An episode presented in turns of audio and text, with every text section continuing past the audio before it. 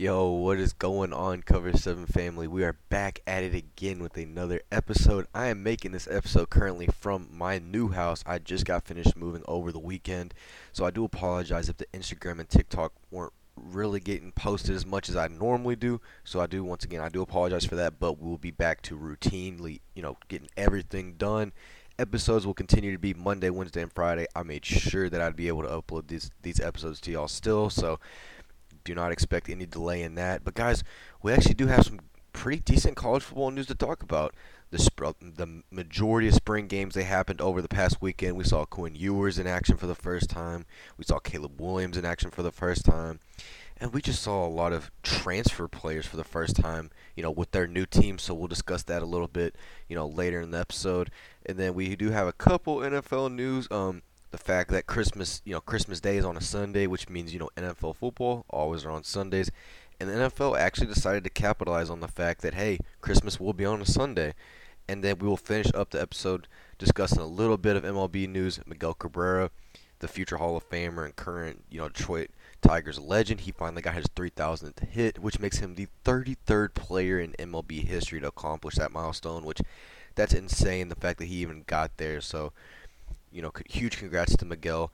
And then we'll finally talk about the whole Yankee Yankee fan and Cleveland Guardian situation that happened on Saturday, and just how these things should be prevented, and just how to be a normal fan and just not be, you know, a horrible human being. So, guys, before we do get into today's episode, I do want to ask you to please make sure that you are following the official Instagram and TikTok of the Cover 7 with Mason Pierce podcast at Cover 7 with Mason Pierce on both platforms. Like I always do, I'll make sure to leave a link down in the description if you want to go check it out. I mean, hey, I've got some great content on both of them. If you want to stay up to date on sports news, definitely suggest following the Instagram. If you like just sports content, make sure you go follow the TikTok. Now, guys, let's get right into today's episode. And for the first news we have, it's actually regarding former Louisville wide receiver Tyler Harrell, who had just entered the transfer portal earlier on last week and was already getting looked at by a lot of schools, but it did seem to be look like you know Alabama was going to be the final team to land him, and this is actually what you know ended up happen happening. Tyler committed on I think it was Friday. He ended up committing to Alabama and the Crimson Tide, and now that they have him and former Georgia wide receiver Jalen Burton in the same wide receiver group, that is just going to be disgusting. Bryce Young finally got, you know, a huge weapon that he's going to want. Definitely expect, you know, Tyler to possibly play another Jameson Williams role where he transfers from another school and then immediately fills, you know, the wide receiver one position. Now, I do think Jalen will probably end up, you know, taking the wide receiver one position and then Tyler will probably end up being in the two. Simply, you know, or Jermaine. Oh, I keep, I've I'm so sorry, Jermaine Burton. Jermaine will probably end up taking the wide receiver one, and then Tyler will take the wide receiver two, simply for the fact Jermaine has proven a lot more, but Tyler's a, more of a speedster too, so he'll obviously be a little bit better playing in the wide receiver two position. So Bryce Young right now is probably like a kid on Christmas. I mean, his eyes are all glazed and everything. I mean, the main reason why Tyler, he said in an interview, I think like 24/7 Sports, why he wanted to go to Alabama was the fact that you know Bryce Young was the starting quarterback for the Crimson Tide, just got off a Heisman winning season, you know, made it to the college football um, playoff championship, and you know almost won a national championship against one of the best defenses in college football history. So definitely, I do think Alabama will probably end up making it to the national championship game this year. I mean, they're obviously going to make it to the playoffs unless something magically happens. I mean, if a Nick Saban led team does not make it even remotely close to the playoffs, that is something to worry about. But yeah, Nick Saban in Alabama, they're not done, and they probably will not. They probably they probably won't be done until the season starts, and even then, I think even though the season starts, they still will not be done. So huge pickup for Nick Saban and the Crimson Tide getting Tyler Harrell from Louisville. Now, the next news we have is regarding Quinn Ewers. Now, in case you don't know who Quinn Ewers was, he was a, one of the highest ranked recruits of all time over guys like Peyton Manning, Jadeveon Clowney.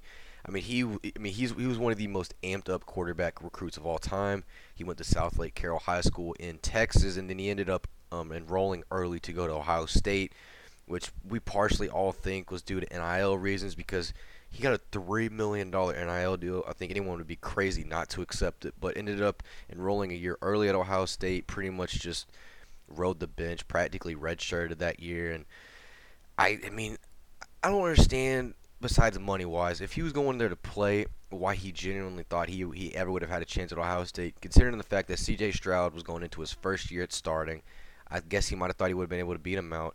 But even if he beat out C.J., he still had to beat out Jack Miller, and then not to add on top of that, Ohio State's going to get more 2023 recruits at quarterback, so he's going to have to compete with them as well. So it's just one of those situations where I think Quinn didn't want to have to necessarily compete. He thought it'd be given to him simply for the fact he's like, hey, I'm like the Nate, I'm the next Peyton Manning esque recruit.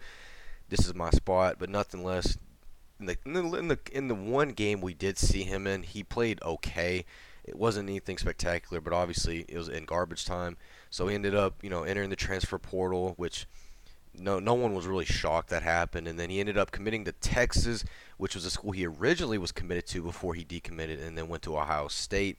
And obviously Texas seemed to be the better fit from the start. He you know Steve Sarkisian David Cutcliffe the whole coaching staff. I mean we all know Steve Sarkisian you know he practically molded Bryce Young and he's done great with quarterbacks so I mean any quarterback would want to go play for him and then obviously David Cutcliffe who has ties to the, the Manning family I mean, it's it's it was a no-brainer, and also the fact that he would be returning home, which is what he which is why he chose Texas. But I have a feeling that was a plan all along, was just go to Ohio State for a year, transfer out, and then go back to Texas. But anyway, besides the fact, Quinn Ewers, we actually saw him in Texas's spring game on Saturday, and he actually had a really good play, which was a 62-yard touchdown pass to uh, former Wyoming wide receiver Isaiah Neyor, which I talked about a couple months ago when he did originally enter the transfer portal and said, "Hey, this guy's probably going to be a sneaky good wide receiver for the Longhorns." And definitely during the spring game, he looked like it. So it was definitely a good sign of hope in regards to what Quinn Ewers can, you know, give to the Longhorns, considering the fact that hey, he can throw the deep ball, but during his first drive, he went one for five and then he had one ball that was thrown on a busted screen play. So he was eh, and then also add on to the fact that he still is technically competing with Hudson Card for the starting starting position, and you know Steve Sarkisian has already made it clear that nobody sh- you know should read anything into which quarterback started first. So I do think Quinn probably has the upper hand simply for the fact he's Quinn Ewers, and then just the name by itself will probably give him the upper upper hand in the battle. But do not be shocked if we do see Hudson possibly, you know, kind of do a one-two quarterback situation where Quinn does a pl- couple drives, Hudson does a couple drives, kind of what they wanted to originally do with Casey Thompson before, you know, Casey ultimately transferred to Nebraska. So definitely, it was cool seeing Q- Quinn finally in action, and we finally could see what he offered. I mean, as we all know, Quinn doesn't necessarily have the frame of a, you know, he's not big, he's not buff, he's, you know, he's not, he doesn't look like he could you know, sling the ball. But I mean, he's got a great arm, and I will give him that. He's got decent mobility, but just the current quarterback situation right now in Texas between Hudson Card and Quinn Ewers, I feel, is probably a lot closer to each other than we really do realize. Because I thought when Quinn originally transferred to Texas, it was just going to be an instant instant start for Quinn Ewers, simply for the fact, you know, former five star, one of the highest, you know, highest rated recruits of all time and Hudson's giving him a run for his money, which I'm kind of glad to see because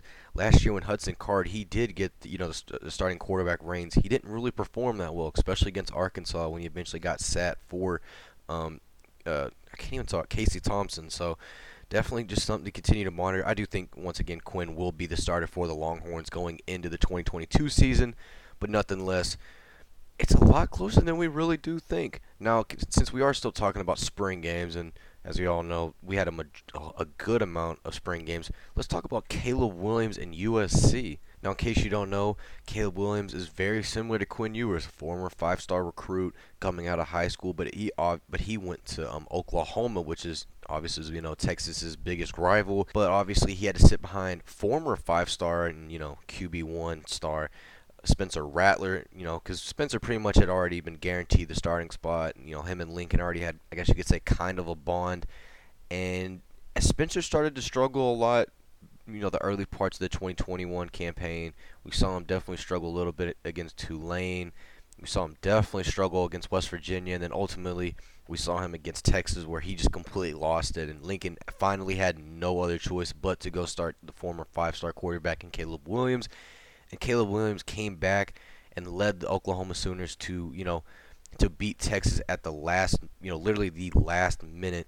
So that was kind of the beginning of stardom for Caleb Williams. Now he looked a little shaky in the first half against Kansas. He ended up getting not benched, but kind of just you know they sat him down for a couple plays, you know, get his nerves down against Kansas, and he came back and he actually had a pretty incredible play where I think I forgot who was running the ball, but a running back was about a yard short of the first down marker, and then he ends up running to the running back, grabs the ball from him, and then dives over the first yard or the first down marker and gets the first down for the Sooners. So he plays with a lot of effort. He plays with a lot of ambition, and he's just someone you know just really fun to watch. He shined against Oregon in the Alamo Bowl, and he finished the year really strong. And we all had a lot of high hopes for him, you know, going into the 20, uh, 2022 campaign. Now after um, the Bedlam rivalry game, which is Oklahoma versus Oklahoma State, Lincoln Riley officially had announced that he would be going to USC. He would be hired as USC's next head coach after they fired Clay Helton,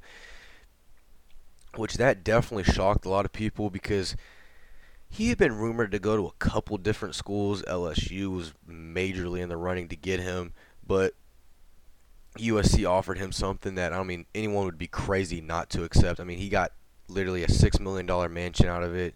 Use of private jets 24/7. They, uh, USC bought both of his mansions in Oklahoma. I mean, it was an incredible deal. You can just cannot refuse. So, nothing less, we really had not seen much of Lincoln Riley and the USC Trojans and all in you know all their new transfers they got from the transfer portal, like former Oregon running back Travis Dye, and then you got former Oklahoma wide receiver Mario Williams, and that's just that, that's not even scratching the surface of all the guys they got. They got Jerry Rice's son um, I think Brendan Rice from Colorado, which he's actually a really good wide receiver in himself. He's got great length on him.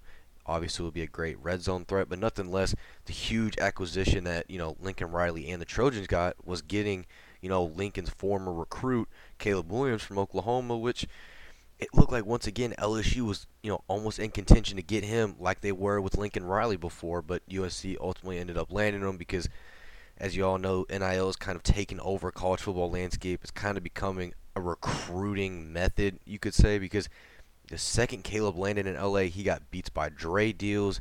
He got a bunch of car deals. I mean, it was insane. He practically is making almost four to five million, the most that like Nick Saban and a lot of these head coaches are making right now, and probably more than some NFL guys are making, which is insane to think because you think two years ago players couldn't even get ten dollars from a random person saying, "Hey, come to my school." So nothing less, we finally did get to see Caleb Williams in action on Saturday in USC's spring game, which he lived up to every single hype and expectation that you know that was already set for him. I mean, Caleb Williams completed his first nine passes for 90 yards and two touchdowns, while he seemed to be keeping great poise in the pocket, not getting too nervous. And yes, you could say also because it's a spring game, he doesn't have to worry about getting any contact except, you know, getting touched. Because once again, he was wearing, I mean, normally it's a red uniform, but he was wearing the yellow uniform in USC's case. So obviously, he still was very good. And he also wasn't afraid to, you know, go to his checkdowns instead of trying to air raid a ball that didn't need to be air raided. So he still showed great potential. And yes, the second half he did you know, kind of simmered down a little bit. He only completed one more pass, which was for eight yards, and he was one at three in the second half, which he only had two three and out drives. So once again, this is a spring game. They probably weren't going to, you know, try and push him too heavy, considering the fact that hey, they already know what what the talent he brings to the table. But nothing less, Caleb Williams is still the same Caleb Williams we saw last season in Oklahoma, and I definitely expect USC to, you know, easily make the Pac-12 co- uh, conference game. If they don't, that's already a disappointment in itself because no offense, besides Oregon and maybe Washington if they seem, you know, do a little bit better under their new coaching staff, there's no other real competition. UCLA, no offense, was not going to even be anywhere near close making a Pac-12 championship, even for the next couple years.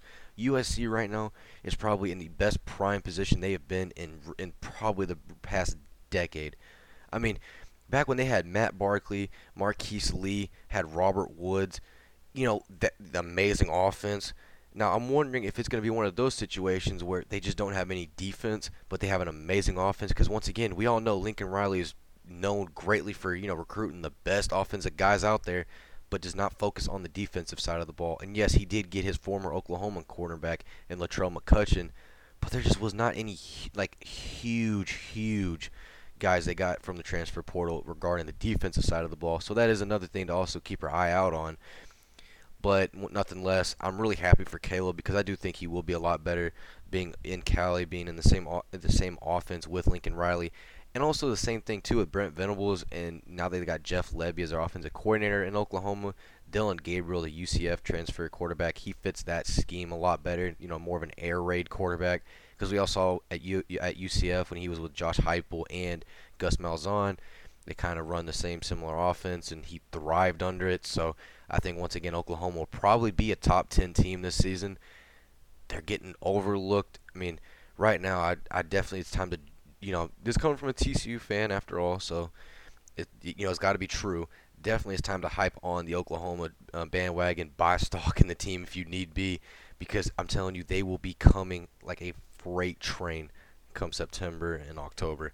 Now, the next news I do want to talk about, and we're still going to be talking about Oklahoma and the USC thing because you know Lincoln Riley kind of snaked Oklahoma and went to USC.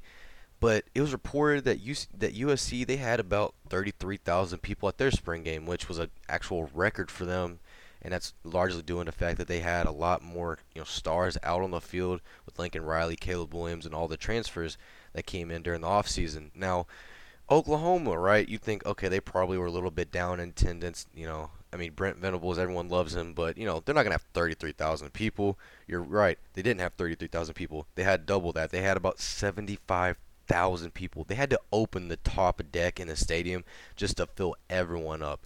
Because remember, this is free admission, right? So you can pretty much sit wherever you want. They had to open the top deck just to get everyone in. So, yeah, Oklahoma fans are more riding behind Brent Venables than they ever have with Lincoln Riley, and I think I think Lincoln Riley leaving leaving Oklahoma was the best thing for Oklahoma because we started we started to see a lot of the fans their disgust and the failure that Oklahoma had going into the college football playoff and even sometimes New Year's Six bowl games, right? Because I mean, we always saw okay, they made the playoff, but they're gonna be a first round exit, similar to kind of how Notre Dame has been literally the past decade and a half. We saw it when they played Alabama back in 2012. They got blown out in the BCS National Championship. We saw it against Oklahoma State this past year when they played in the Fiesta Bowl and they gave up a late comeback to the Pokes.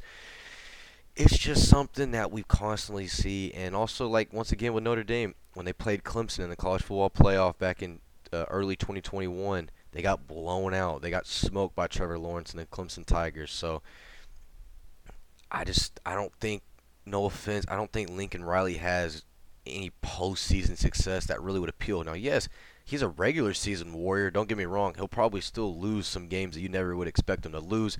You know, like Washington State, maybe Washington, those type of games. He'll probably end up losing, which that's just because they don't have defense. Unfortunately, a Lincoln Riley-led team will just be solely focused on offense. It will not be solely focused on defense. And yes, you're probably like, dude, just shut up. You're just trying to hate on Lincoln just to hate on Lincoln. I'm not.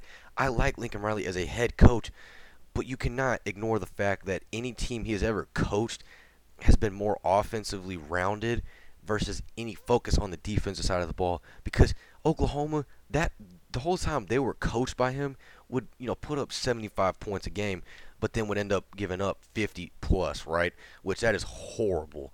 So, USC fans, y'all do have a reason to be excited. Lincoln Riley is a great head coach. His younger brother, Garrett Riley, who's the current offensive coordinator at TCU, my favorite school, he's doing amazing with Sonny Dykes and the new offense for our team, bringing a, bringing you know TCU back to an air raid offense, which I think is going to fit Chandler Morris or Max Duggan pretty well.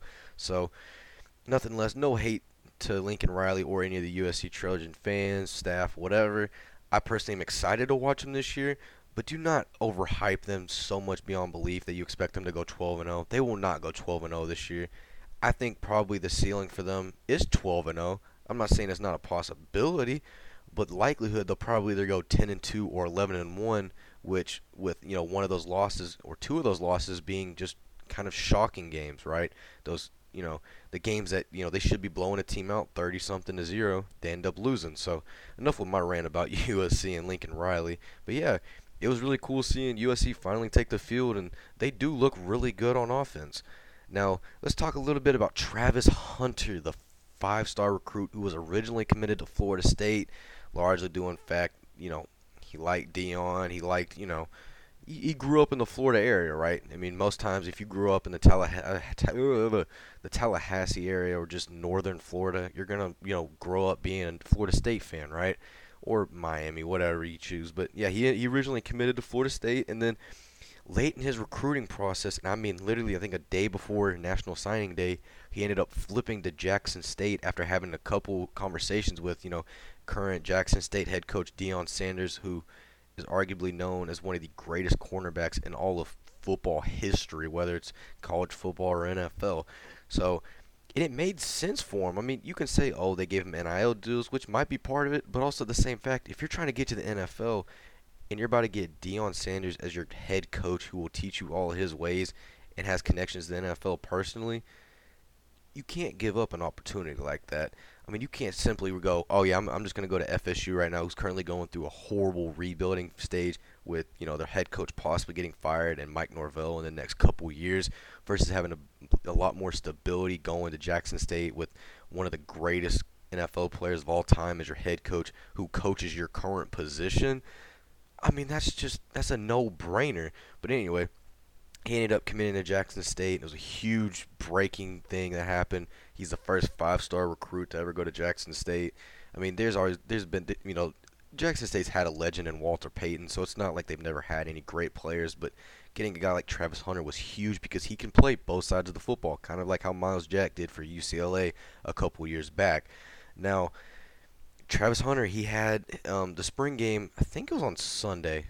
I saw a lot of highlights for it on Sunday. Now I might be wrong. Y'all can correct me if you want, but I watched a couple highlights of him. It, he had two touchdown catches, and then he had a pick.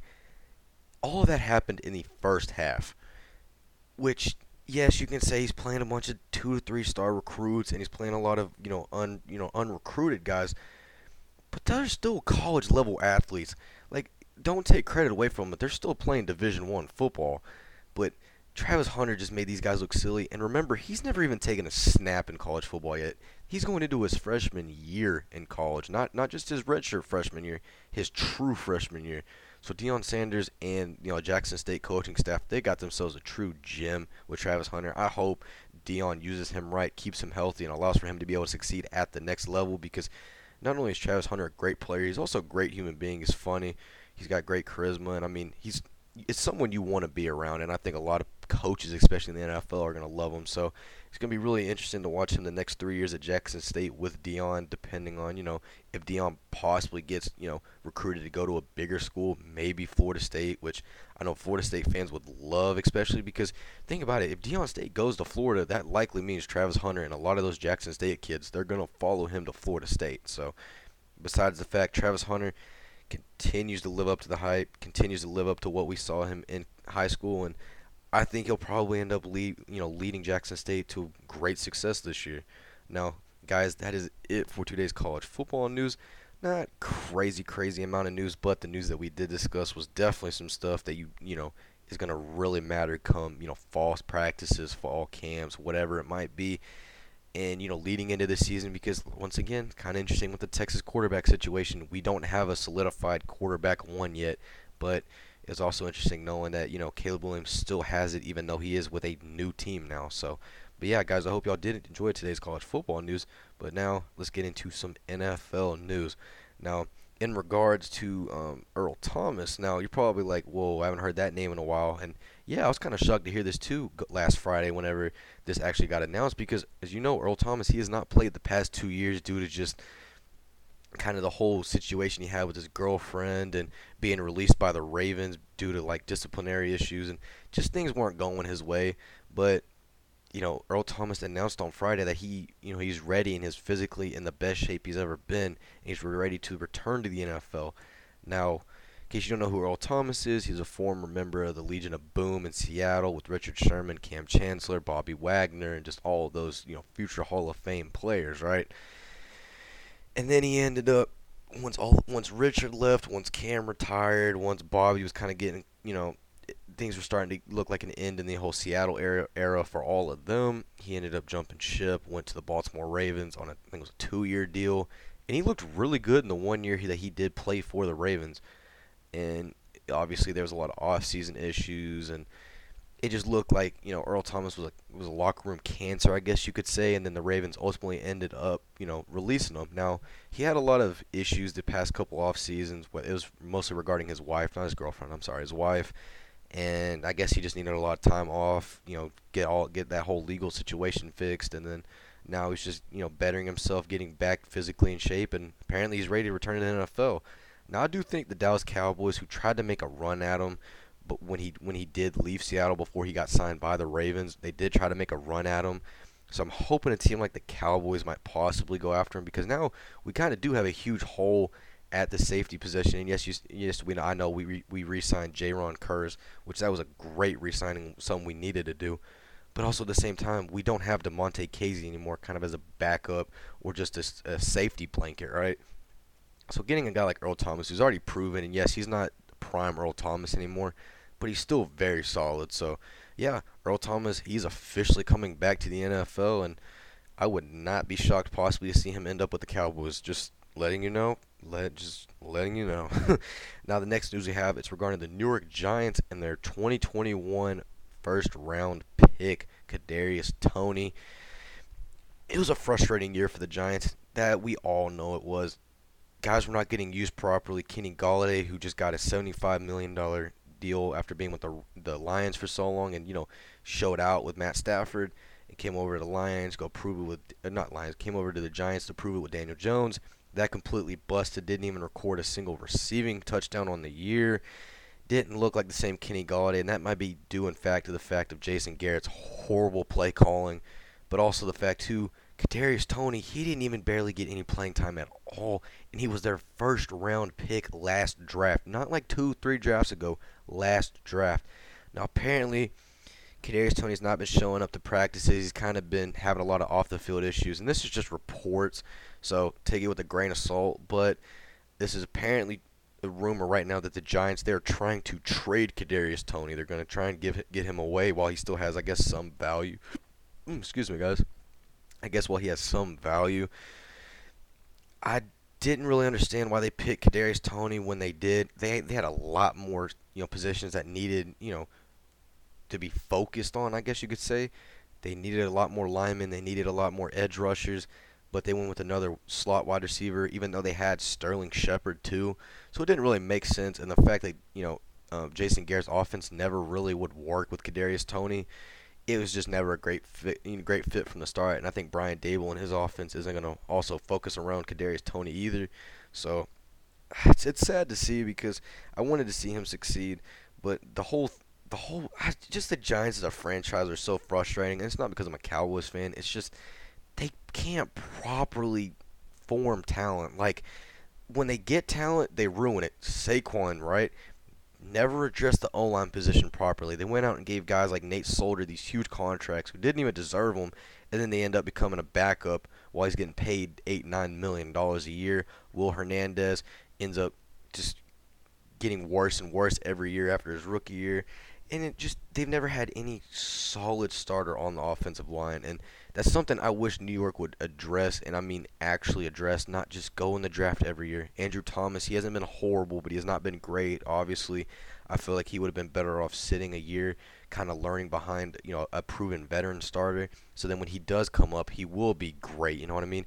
They should have gone out and got get guys like Brandon Scherff possibly. And I know New York, they don't have the best cap situation, but they need guys on the line, and they just never address positions that need to be fixed. So guys like Saquon, who can't even stay healthy half the time, their potential gets ruined. So, but yeah, 2021 first rounder Kadarius Toney, he might be on his way out of MetLife. He might be out of his way out of the New York Giants. So that was that was kind of strange to me because I never really thought that he would be on his way out. I thought he would they would at least give him another year. And I mean, yeah, if he has off the field issues, I get it. A lot of players have a lot of a lot of off the field issues, but I guess the Giants are giving up on the whole Kadarius Toney um, situation and kind of experiment. Now, the final NFL news I do want to talk about is um, the NFL and how they do their Christmas games. So, as you all know, Christmas Day this year it will fall on a Sunday. NFL obviously they play all their games on Sundays, and the NFL actually decided to capitalize on the fact that hey, Christmas is on a Sunday. So the NFL announced they will have three games on December 25th for the first time ever. Two will be afternoon games on CBS and Fox, followed by a primetime game on NBC.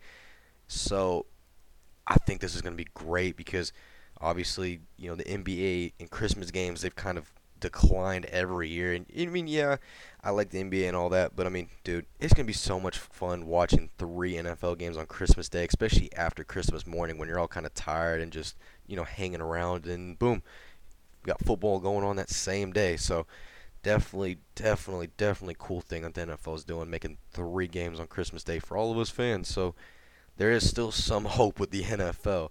Now. regarding the Deebo Samuel before before we do go into some MLB news, I just remembered one one last topic.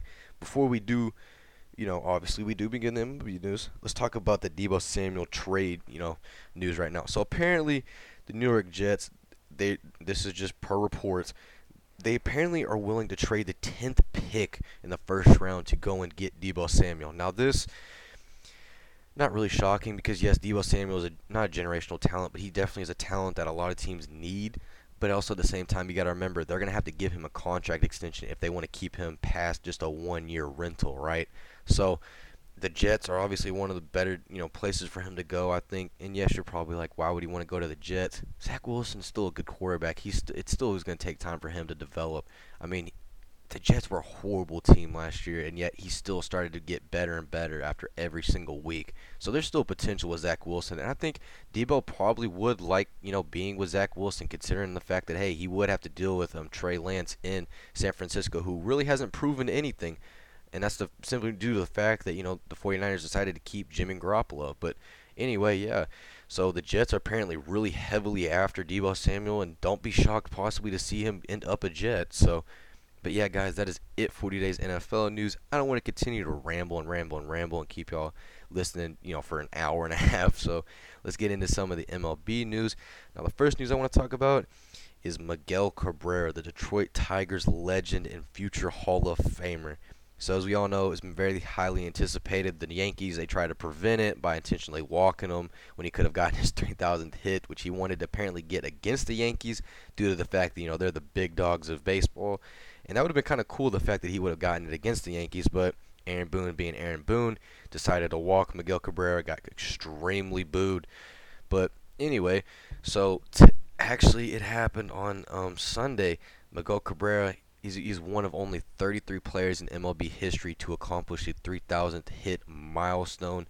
Obviously, he'll be heading to Cooperstown here in about half a decade or so, and it's just amazing to see guys like this, which it's just crazy to think that he is starting to get to the end part of his career after you know I practically grew up watching him, which man it makes me seem old and I'm only 17. So, but yeah, congratulations Miguel. I'm super happy for you. I mean, there's just no words to put what he's done for the Tigers. Which yes, I know they haven't been one of the better franchises in baseball, but Miguel once again has always brought energy to a team that's very much needed and he finally got a huge milestone that not many players will ever hit. So congratulations again, Miguel.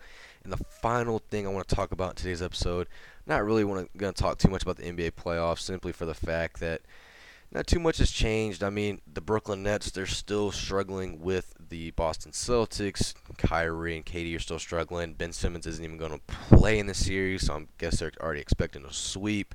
The Heat are demolishing the Hawks. It's pretty much all the same storylines are about the same. So if you know, once again, I try to focus on more baseball and football. But if there is some breaking news that does come out in the NBA, I will make sure to update y'all. But anyways, the last news I want to talk about is the current Yankee fan and uh, Cleveland Guardian situation that happened on Saturday, which it really tarnishes the Yankees organization as a whole because it's not that they allowed it. I mean, the players were telling fans to quit throwing beer bottles, water bottles, and everything on the field because, yeah, they were hitting some people in the stands. And it's actually kind of sad because you see a dad holding his, his little girl, holding her and trying to get her, you know, shield her away from all the fans throwing, which was just very, like, it was just, it was just a bad situation. But the whole situation actually didn't even start in right field, which is where the bottles were thrown. It actually started over in left field after Isiah Kiner-Falefa drilled an RBI double off the left field wall. And unfortunately, Guardians left fielder Steven Kwan, who's actually begun his MLB career this year to an amazing start, having a great um, on base streak, he actually crashed into the outfield wall, which has the ads, and you know it's not the padded part, so he stu- and after he hit his head on that, he ended up stumbling away from the wall and he actually fell to his knees in pain. And but Yankee fans were celebrating right in front of him and it was just a bad situation. So center fielder for the Cleveland Guardians, Myles Straw, he went up to check on Kwan when apparently, this is according to Straw, a group of fans, one in particular, actually began applauding the injury and they were mocking Kwan as he was getting checked on by trainers.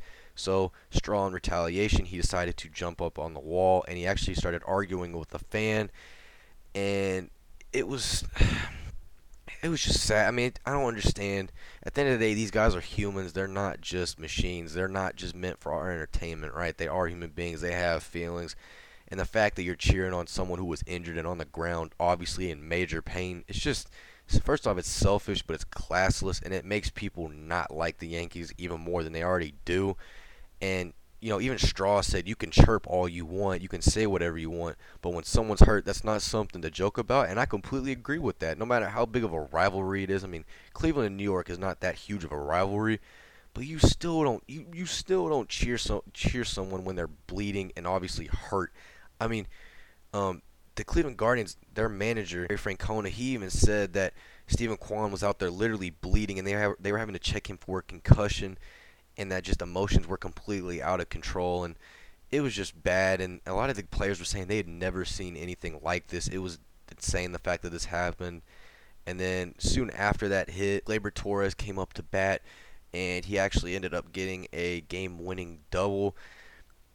And right as that happened, Myles Straw was over in right field, and it looked like a fan actually attempted to throw a beer at him, which ended up hitting another player, ended up hitting Mercado that's when everything went ballistic. Fans can't throwing water bottles, beer bottles, pretty much anything that they, they they could get their hands on, and like a two feet radius was getting thrown on the field. You had guys like Aaron Judge, Giancarlo Stanton running up to the you know the wall, telling them, "Hey, knock it off, knock it off." That's not cool. And it was just a really bad situation. It was twinning. It was tr-. It was trending on Twitter for the longest time it's just stuff like this just makes me question a lot of fan bases, even in professional sports as a whole, because it's like, dude, these are these are human beings at the end of the day. Like, no matter what, you can hate them all you want, chirp all you want, but don't start throwing stuff and try to physically hurt them over this stuff. Because once again, this is a game. This is not, you know. And yes, I know they do this stuff as as their livelihood, right? But I'm saying this is a game for us, right? This is not meant to be taken to where you're gonna end up killing someone or hurting someone over it, right? But anyway, I hope just we learn from this. I hope Yankee fans specifically learn from this whole situation that hey, you know, you're you're tarnishing your whole fan base because I know not all Yankee fans are like this. I mean, we all know that. There's a lot of good Yankee fans out there, but the guys like that that start throwing stuff and wishing bad on people and start taunting guys when they're injured, that's just that that's what makes people not like these organizations in major league sports. So but anyway, guys, enough with me rambling. I want I want to thank y'all extremely so much for being patient with me and continuing to just always be there and always continue to show support. And I actually do got some really exciting news for y'all that I do want to talk about in Wednesday's episode, so we will talk about that. And yes, I'm sorry I'm leaving you on a cliffhanger, but it's gonna be y'all gonna be really excited to hear about it. But guys, I hope that y'all really enjoyed today's episode. I know that I enjoyed making it for y'all. Um, before y'all do leave, make sure that you are following the official Instagram and TikTok, the Cover 7 with Mason Pierce podcast. I will leave the links down in the description below. And guys, as always, I hope y'all have a fantastic Monday. I hope y'all have a fantastic start to y'all's week. And I will see y'all back again on Wednesday. Peace.